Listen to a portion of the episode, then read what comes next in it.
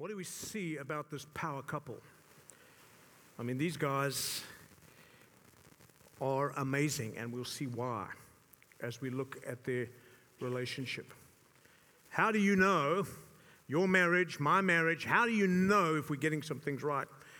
Well, if we use them as a model, number one, you're getting it right if you've yielded your marriage and ministry to God's sovereignty and providence. I don't know if you theologians among us have ever done any studies about what's the difference between sovereignty and providence. John, can you help us?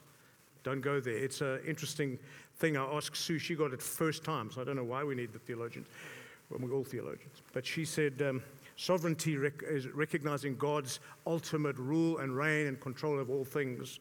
Providence is how he acts within that to choreograph the circumstances of our lives and to be involved in a way that we can from time to time. That was providential. Wow, that was just amazing. We didn't see it coming, and God just stepped in.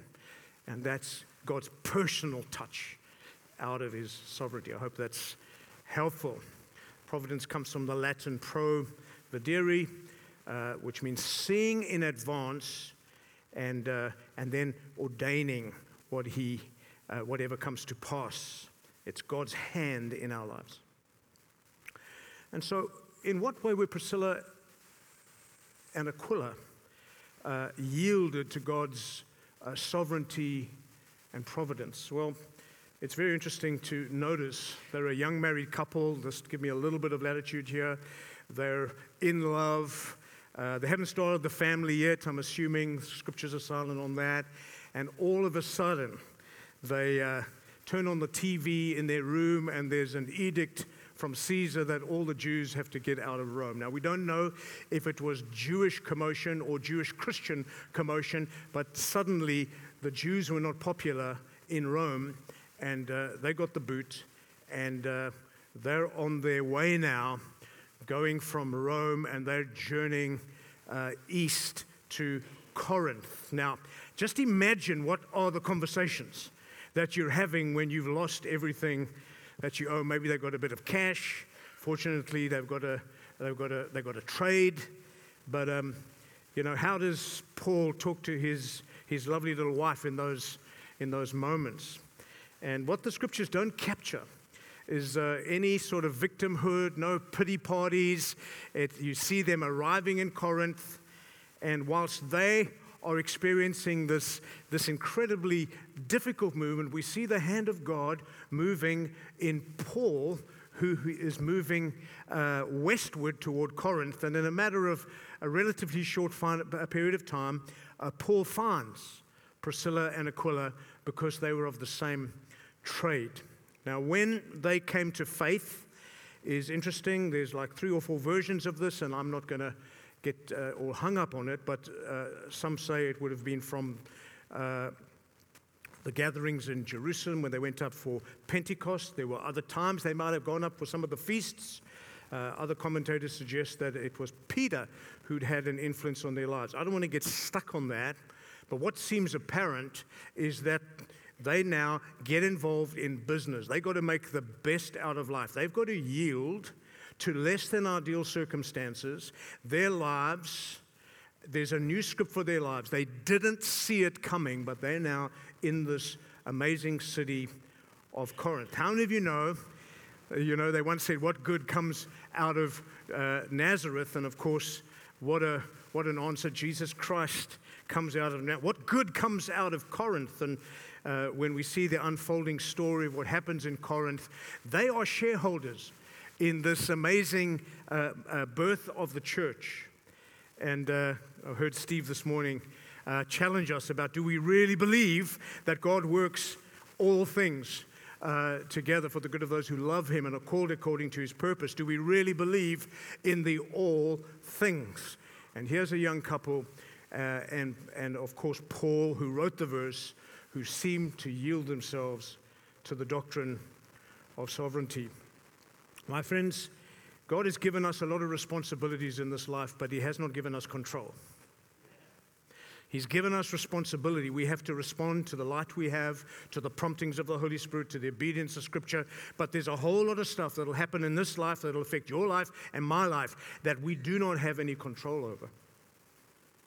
In 1996, Sue and I went through one of the worst periods in our life. I had uh,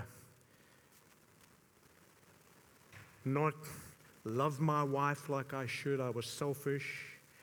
I had not served her like I should.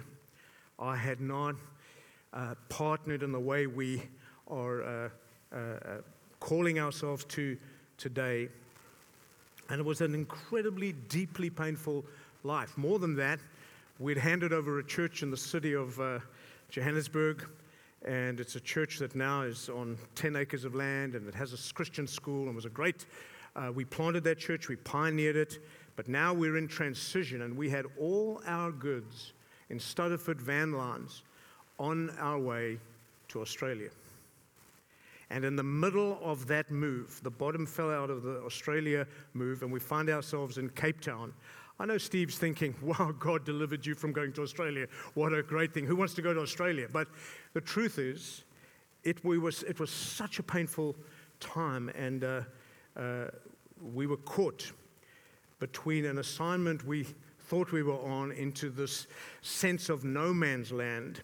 And it was in that season that the Lord began to speak to me about how I was loving my wife, how I was serving her.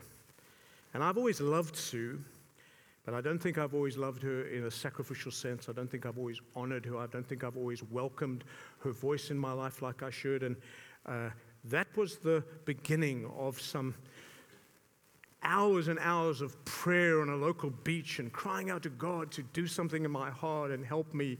And the crisis was such that we were in a town where we hardly knew anyone because we were from Joburg on our way to Australia. And now we're in Cape Town and the bottom had fallen out. And basically, we just held, had each other. And there were nights that we would just sob in each other's arms trying to make sense of this.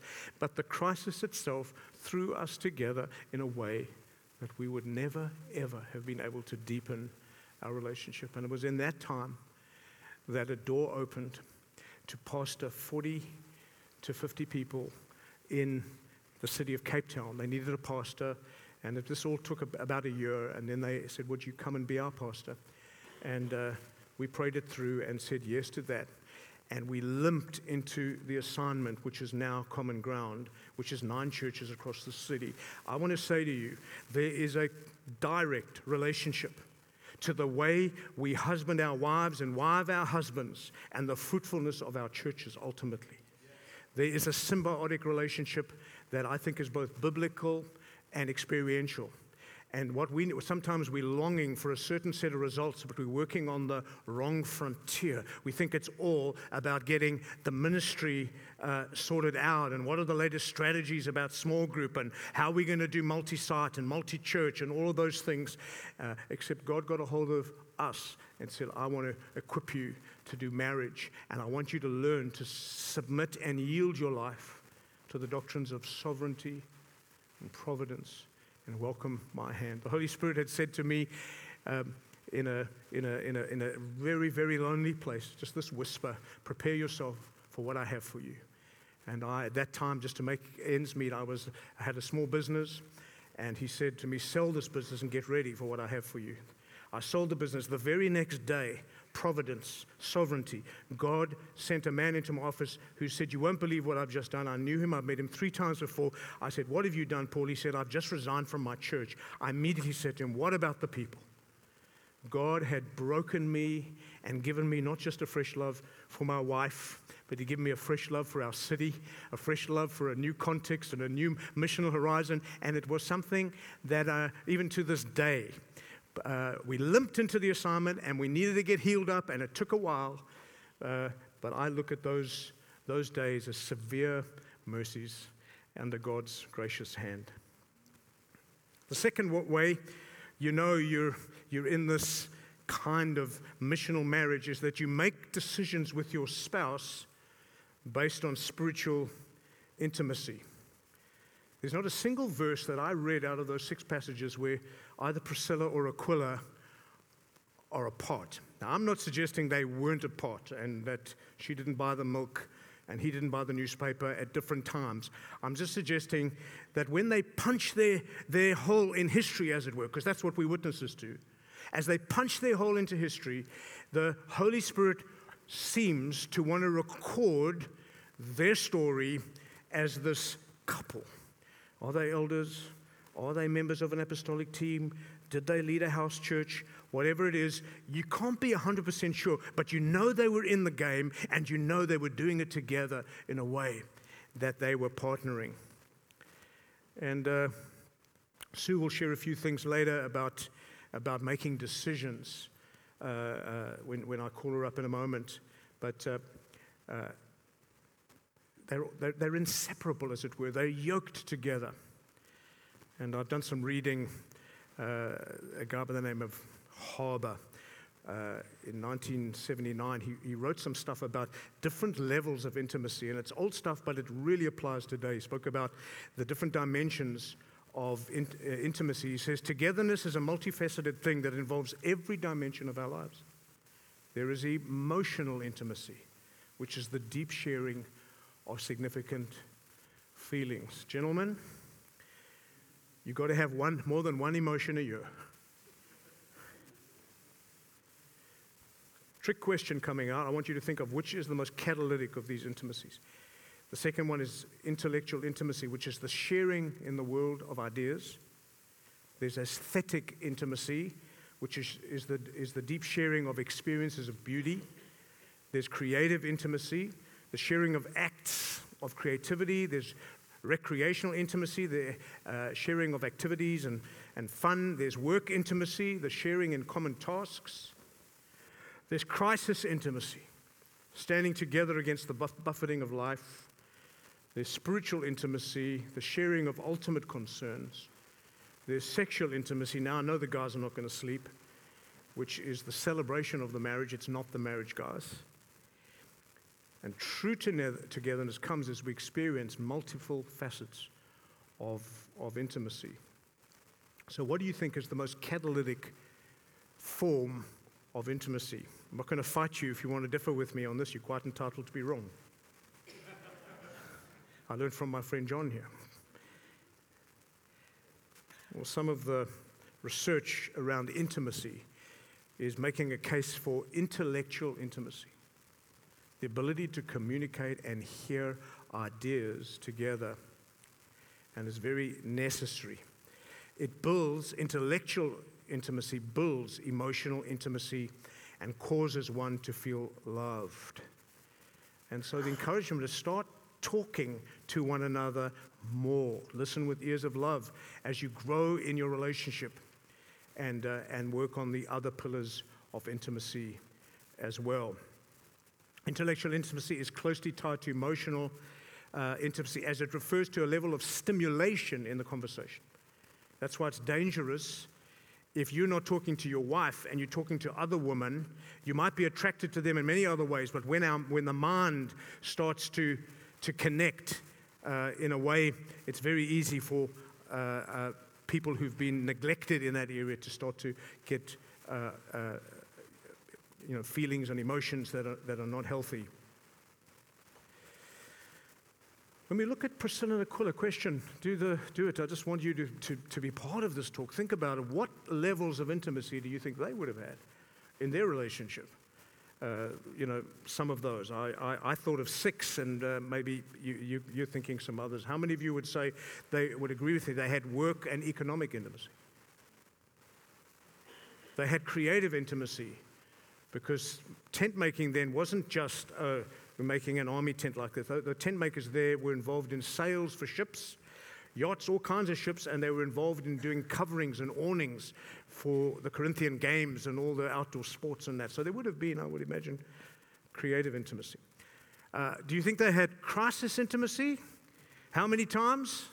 Well, they got booted from Rome twice because the second time they left Rome after they got back, uh, it, was, it was Corinth to Antioch, Ephesus, and eventually back to Rome. We're not sure of all the, the routings they took.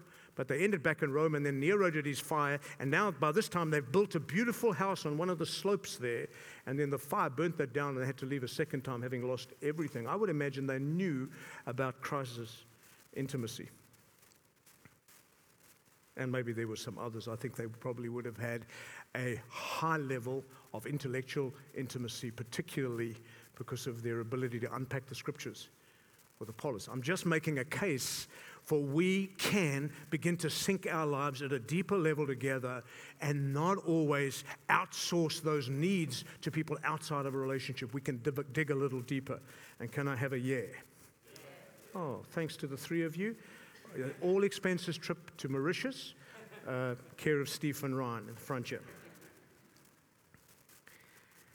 The third thing we say about uh, uh, Priscilla and Aquila is, is, is they were anchored in God's word together and mentors to others.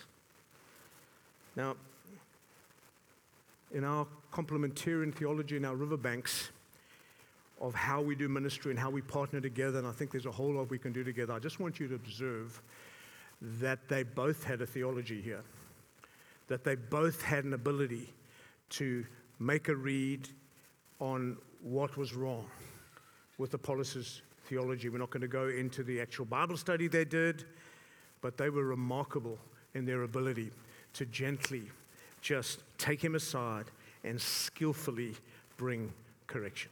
There's probably very much this thing of uh, we praise people in public, but we correct them in private. What can we do as couples to stimulate uh, this, this sense of being anchored in God's word together. Well, Sue and I started a little adventure at the beginning of our uh, sabbatical. Uh, who of you have heard of the Bible Project? Yeah, everybody. How many of you have heard of the Read Scripture app? Well, Sue and I are on page or on day 116, and we've made a commitment. We're thinking we're going to start reading the Bible together. And the way it works is you read all these chapters, sort of four or five a day, and then you read a psalm, and then you pray together and nobody's watching, we've just decided that for this season of our lives, whatever God has for us, we want to dial in, not to the itsy bitsy little parts of this verse that needs to be exegeted. And uh, no, we want to fall in love again with the grand narrative of what God is doing in the world. And the way the Bible Project uh, uh, or the Read Scripture app works is there's no verses in the chapter. So you don't get stuck and you don't go back. You, you're picking up the grand themes. And we're having an absolute ball in doing that. And then we land in reflecting upon what stood out in terms of the big picture issues. And then we pray together. And uh, I just want to encourage you that we can do this. It's difficult for younger families.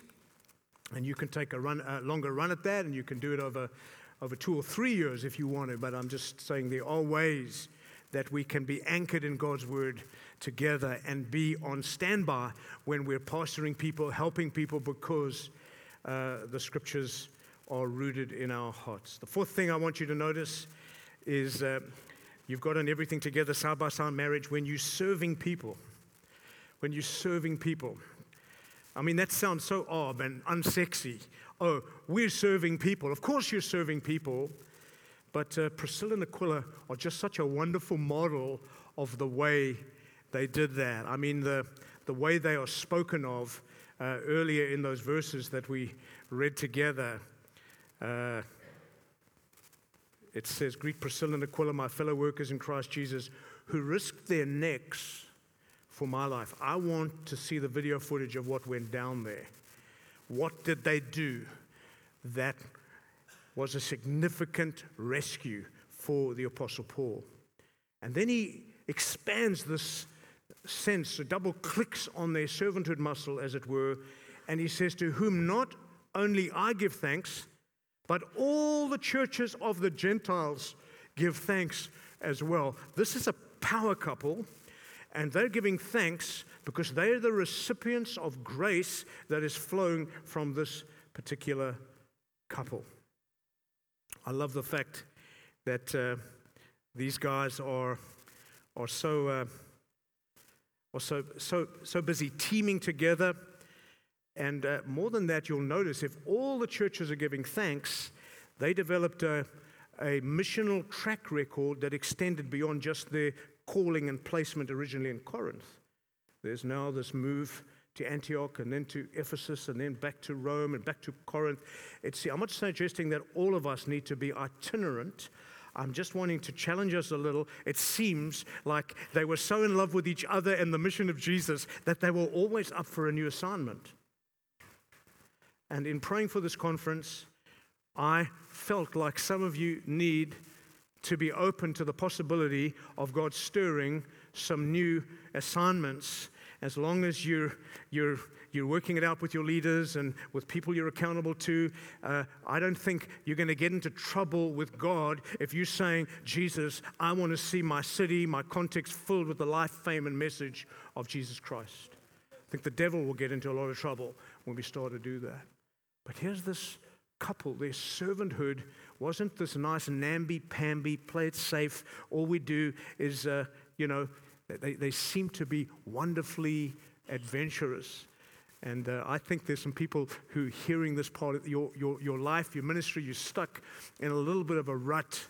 And, uh, and you think that a new context is going to open up. Get your marriage excited about serving the purposes of God. Go for some prayer walks in the forest. Start to pray big prayers back to God and start to volunteer yourself to Him. And sometimes you won't need to move anywhere else. He'll just make you fall in love with your own context a little bit more, or suddenly a whole lot of people will be knocking on your doors, asking for your wisdom, asking uh, for your help.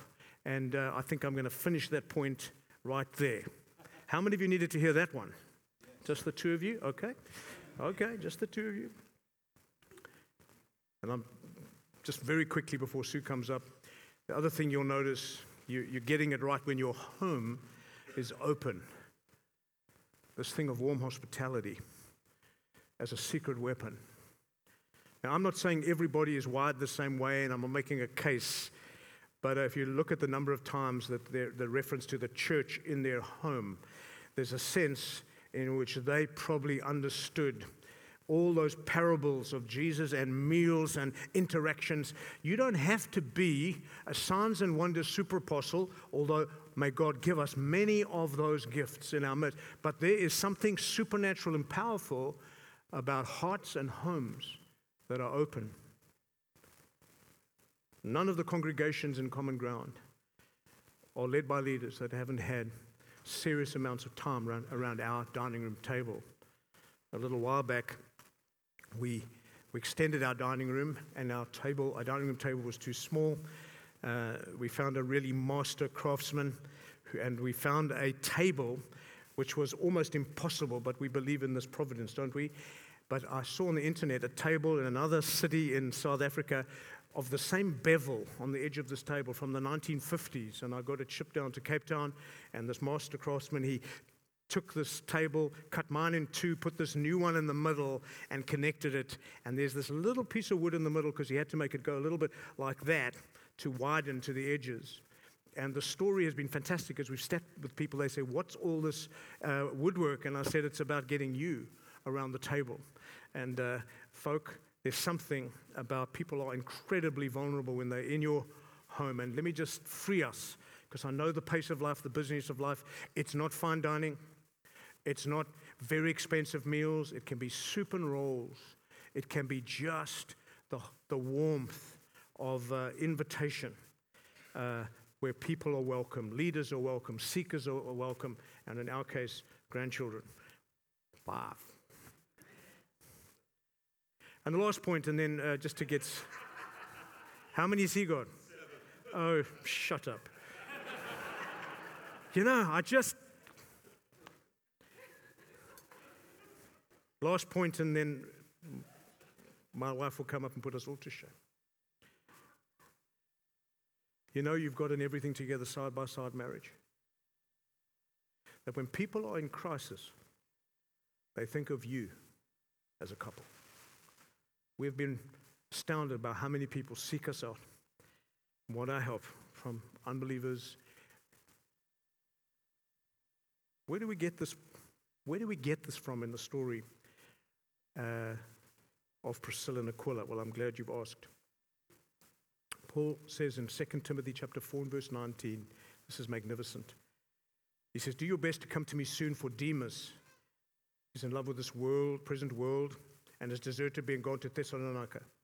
Crescens has gone to Galatia, Titus to Dalmatia. Luke alone is with me. Get Mark and bring him with you, for he is very useful to me in the ministry. Tychicus uh, I sent to Ephesus. When you come, bring the cloak that I left with Carpus at Troas, also the books and also the parchments. Alexander the coppersmith did, great, did me great harm. May the Lord repay him according to his deeds. Beware of him yourself, for he strongly opposed our message. At my first defense, no one came to stand by me, but all deserted me. Paul's not having a pity party here. Just watch how this plays out. May it not be charged against them, but the Lord stood by me and strengthened me, so that through me the message might be fully proclaimed to all the, and all the Gentiles might hear it. So I was rescued from the lion's mouth. The Lord will rescue me from every evil deed and bring me safely into his heavenly kingdom. To him be the glory forever and ever. Amen. The next verse. Here's the guy. In the evening of his life, the curtains are about to fall, and he says, Greet Priscilla and Aquila. People are in their worst moment. Do they remember you? Because if your marriage is animated by some of the stuff we've been speaking about, it's going to get the attention of a, of a watching world. It's going to get attention of people around us who are witness, witnesses to our lives. Midst of all these records of people who'd abandoned Paul, this couple had not and brought healing and, and, and music to his heart. What I love about these guys is they're not the heroes of the faith. And I think their model of marriage and ministry is incredibly accessible for us people in the room today. And I commend them to all of us as a sign and a wonder, as a faithful presence. What I also love is that Priscilla and Aquila can't be ignored. And I want us to have these kind of marriages that can't be ignored. The gospel got a hold of, listen carefully, got a hold of not just their individual hearts, the gospel got a hold of their marriage. Folk, we need to preach the gospel to the world, and we need to preach the gospel to ourselves. But these guys are an example of a couple who preached the gospel to their marriage, the good news of Jesus Christ, and seemed to just be this delightful reference point. You can punch a hole in history, and I want to be part of that till my dying breath. Now let's put our hands together for the main part of the show and uh, put our hands. Come on, my sweetie pie. You're so fantastic. she says, I'm so bad. I mean, come on, guys. So she's just going to share a little from her heart around uh, some of the practical outworkings of uh, how we do it and how we needed to grow and learn, etc. Yeah, I think some learnings from us, and um, uh, we've often thought that uh, in, in 42 years of marriage, we haven't so much had marriage problems. And I think when you, when you hear me unpack that, you'll probably realize the same for yourselves. That in 42 years of marriage, we've never had marriage problems or um, uh, challenges, but we've had many and probably way too many discipleship problems, especially you, Rigby. Um, I, I, resemble that comment. So, when we started to concentrate on our discipleship area, when we really took that seriously, we really found that, that um, almost as a fruit of that, our marriage started to improve and be better and and really function the way that it should. All the time, I was concentrating on my role as a wife and, um, and really kind of um, thinking of how I could be a better wife and all the pressure that comes with it, where I was going wrong. Um, I was, that always comes in relation to another person. It came in relation to Rigby and how I was going to please him more. But if I, if I concentrated more on my discipleship and where the, the character things that were really, you know, that we, we bring things into a marriage, and we were so young. I was 19, he was 21, and what did we know? So you bring all these things into your marriage, and you never kind of get to a place where you really start dealing with insecurities, jealousy, um, how to um, uh, get an agreement, all those kind of things. So I really did um, have to start concentrating a lot on those things. Um, so things like mutual submission um, instead of um, hostility, things like anger, things like um, um, yeah, your identity issues, things that you, you bring into your marriage as a young couple. so we, and then as a, a, sadness, you know, the other day I was just looking at some, some old photographs. I was looking at some pictures to, for Rigby to take to Nepal with him. And I started to look through some old um, photographs of couples that we've kind of done life with over the years, and just sadly, how many of them have ended in separation, divorce. They just haven't. Um, haven't made it, you know, they've just, um, you know, for whatever reason. And Rigby will often say, you know, marriage, in all the years that we've been marrying people, and there have been many, there have been probably, I don't know, 100. a few hundred, but he said, in all those years, we've never ever seen a marriage fail, but we've seen many people fail their marriage. And there's, there's such a big difference, um, you know, in that. So we, uh, you know, as a result, a lot of single people even look at marriage and think, you know, why, why should we get marriage? What are the chances of me being one of those statistics?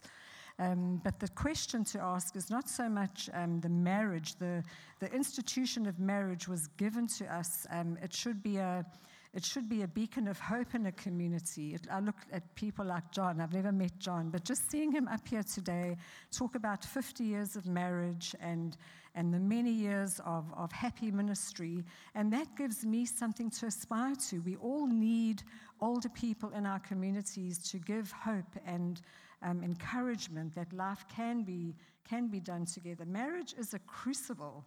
It's, it's so difficult. Um, and so many single people want to be married, but actually being married is really, it's really difficult. It is a, it's a crucible for discipleship, as are other things like parenting. So don't look at marriage and think, I'm not going to get marriage, married because it doesn't work. But the question to ask is, how will I be a, a really good disciple in my marriage to be everything that God wants me to be? Um, Paul Tripp, um, in his book, So What Were You Thinking? I don't know if any of you have read that, but he, you know, his definition of marriage is two incredibly selfish people who, who make a commitment to one another to get their own way for the rest of their life. and you know, we all have this kind of very romantic um, definition of marriage, but actually it is. It's two very selfish people, and unless God redeems it and really um, has his way with you, we're not going to make it for the long haul. So, someone once said, um, You don't have to be married to be whole, but you have to be whole to stay happily married. And I really do believe that it's, it's incredibly difficult. And we, when you do see marriages uh, break down and people, um, um, you know, um, let go of their marriages or whatever, it's because they haven't submitted their lives and their their discipleship area to, to being what Jesus wants them to be.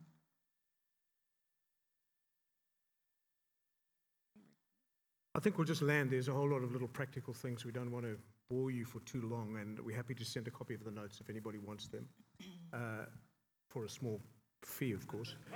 Um, I'd love Sue just to talk to us about the, the difference between uh, uh, a genuine spiritual level of agreement because you have this sometimes we talk about we want to be in agreement as husband and wife i'd love her to talk about about what that should look like biblically and uh, and that also captures something of our journey and uh, go for it, my love. So we've just seen over the over the years how important it is to be in agreement before you make any decisions. And sometimes in your marriage, and I think it often can be um, a wife husband thing or a, a man woman thing, but often you get to a point of consensus at very different uh, points in a, in a decision like um, moving city or um, you get a job offer and the husband gets or wife gets a job offer or Um, it's maybe a decision about having another child, which is a big one. And you often get to a, you, you take a long time to journey towards that point of decision, but it's so important that we are in agreement before we make decisions. So I often think, you know, um, Jesus uh, commands us to keep our unity in our hearts. So, even, how much more should that work out with a husband and wife? It's not only unity in a, a, lovely church community with brothers and sisters, but it's so important that we keep our unity here, no matter whether we agree on the decision or not. And um, consensus, we get to a consensus quite differently because it's quite cognitive. It's where we have to rationalize, where we have to grapple, where we have to bring in the pros and cons, and it just takes a, a bit of time to get there. Um, so I often um, I, I, see women sometimes um, taking a long time to process something. It's like you, you just you're thinking of your children, you're thinking of moving city, you're thinking of all the practical things, whereas sometimes a husband is just this is the decision and this is what we, we, we're going to be doing. So for me, it's been so important for Rigby and I to maintain our unity, never to allow our, the process of decision making to, to kind of um, make us feel um, yeah, any, anything other than we're going to do this thing together. It's, it's but I want to push back at you now. So, so you and I, we want to make, we want to do something like, uh, you know, rob a bank because you've got a very expensive lifestyle and it's not always easy for me. So we want to rob a bank, and uh, we agree to do that. What's wrong with that? We're in agreement. Okay, so we have to, um, w- with the example that Rigby has um, used with um, Priscilla and Aquila, we see that their unity and their agreement was very much, it was here, but it was, a very, it was very um, vertical as well. They were in agreement with God, whereas we see another couple, Ananias and Sapphira, who colluded where their um, agreement was just purely here. It was just something they were going to not rob a bank, but they were going to lie to the Holy Spirit. And so we can have this kind of agreement, but if it's not, if it's only horizontal and not not a vertical agreement, then we don't have a biblical. Um, and so, for the form. first 17 years of our marriage, the one thing we never, ever got right was praying together. And for the last 25, 42, and, and 17, brilliant, give that man a bells. We have been learning the spiritual discipline of aligning our lives together in prayer. So it's one thing to have our life under God's sovereignty, it's another thing to keep yielding it there as a spiritual discipline. And we have found uh, the most wonderful, sweet sense of spiritual unity and consensus when we've made decisions. There are no power plays. We're seeking the Lord's best will in these things. So I'm not trying to, like I would have done in the past, sell something to Sue. I wanted us both to feel like God was. Uh, was speaking to us and permitting or forbidding, and we find grace to face both. I think we're going to stop there because uh, you've probably had a really long, long day and you have the, uh, uh, the, either the tremendous privilege. You know, I was in the men's toilet uh, before this session and uh, I was just cleaning my hands and I heard two guys say, who I will not embarrass publicly, they said, Oh, this next session, probably you're going to see a whole lot of people leave. I mean, I'm the speaker. so I said to, hey guys, I'm speaking. I just want you guys to know who said that. I forgive you totally, but I, I have a, a freeze frame of your faces. You will be here for the final session tonight. come, Howard, come uh, land the session. Thanks, guys. Great privilege to serve you. Okay.